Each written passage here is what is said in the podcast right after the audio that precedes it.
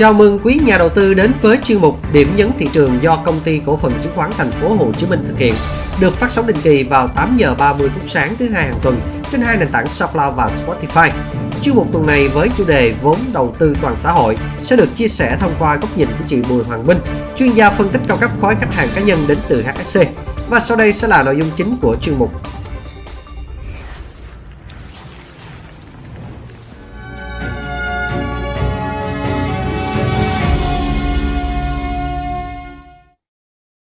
Kết thúc năm 2021, Việt Nam đã vượt qua tâm bão Covid để ghi nhận kết quả tăng trưởng dương cho cả năm đạt 2,58%, tương đương với mức tăng trưởng 5,22% chỉ tính riêng trong quý 4. Những con số biết nói có thể kể đến chính bao gồm Thứ nhất, xuất nhập khẩu hàng hóa đạt kỷ lục mới 668,5 tỷ đô, trong đó xuất khẩu đạt 336,25 tỷ và ghi nhận xuất siêu 4 tỷ đô với 8 mặt hàng truyền thống đạt kim ngạch xuất khẩu trên 10 tỷ đô la Mỹ. Thứ hai, sản xuất công nghiệp khởi sắc và ghi nhận giá trị tăng thêm toàn ngành là 4,82% so với năm 2020. Ngành công nghiệp chế biến chế tạo tăng 6,37% và dẫn đầu thu hút dòng vốn đầu tư nước ngoài với trên 14 tỷ đô la Mỹ. Các doanh nghiệp nội và doanh nghiệp ngoại đều lạc quan về triển vọng 2022 với khoảng 41,4% doanh nghiệp dự kiến sẽ có đơn đặt hàng tăng thêm ngay trong quý 1 năm 2022. Mỹ là thị trường xuất khẩu lớn nhất của Việt Nam với tổng giá trị đạt 95,6 tỷ đô và Trung Quốc vẫn là thị trường nhập khẩu lớn nhất với kim ngạch đạt trên 109 tỷ đô la Mỹ. Thứ ba, tỷ lệ thất nghiệp giảm xuống 3,22% từ mức tăng kỷ lục 3,98% trước đó trong quý 3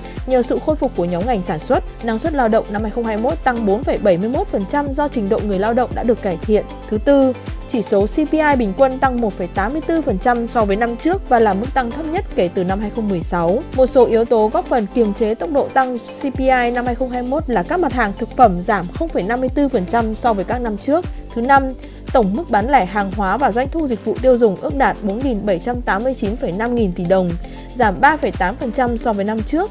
Nếu tính riêng trong quý 4, doanh số bán lẻ đã tăng 28,1% so với quý 3, chỉ giảm nhẹ 2,8% so với cùng kỳ năm ngoái. Đây là một tín hiệu đáng khích lệ cho thấy cầu tiêu dùng hồi phục rất nhanh từ đáy của đại dịch. Thứ 6, tính đến thời điểm 24 tháng 12 năm 2021, tổng phương tiện thanh toán tăng 8,93% so với cuối năm 2020. Huy động vốn của các tổ chức tín dụng tăng 8,44%. Tăng trưởng tín dụng của toàn bộ nền kinh tế đạt 12,97%, tỷ lệ nợ xấu nội bảng ở mức 1,9% nhưng tổng nợ xấu nội bảng, nợ bán VMC và nợ đã tái cấu trúc được ở mức rất cao 8,2%. Thị trường chứng khoán ghi nhận một năm tăng trưởng cao, giá trị giao dịch bình quân lên mức kỷ lục đạt 26.526 tỷ đồng một phiên. Thứ bảy, số vốn FDI thực tế giải ngân đạt 19,74 đô la Mỹ, chỉ giảm nhẹ 1,2% so với năm trước.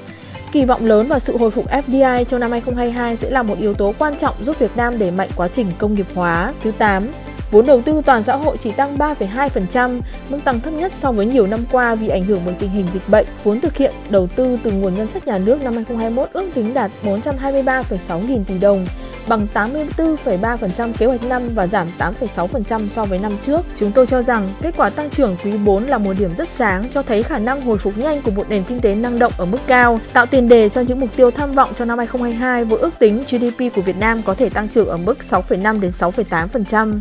Ngành ngân hàng tiếp tục được giao những nhiệm vụ quan trọng để thúc đẩy sản xuất và tiêu dùng trong nước với mục tiêu tăng trưởng tín dụng 14% và mặt bằng lãi suất duy trì ổn định ở mức thấp. Để biết thêm các thông tin chi tiết về nhóm ngành, cơ hội đầu tư tư và nhận định thị trường, quý nhà đầu tư có thể tham khảo ở những phân tích chuyên sâu và kịp thời thông qua các buổi hội thảo định kỳ, các buổi livestream hàng ngày và các báo cáo phân tích của HSC.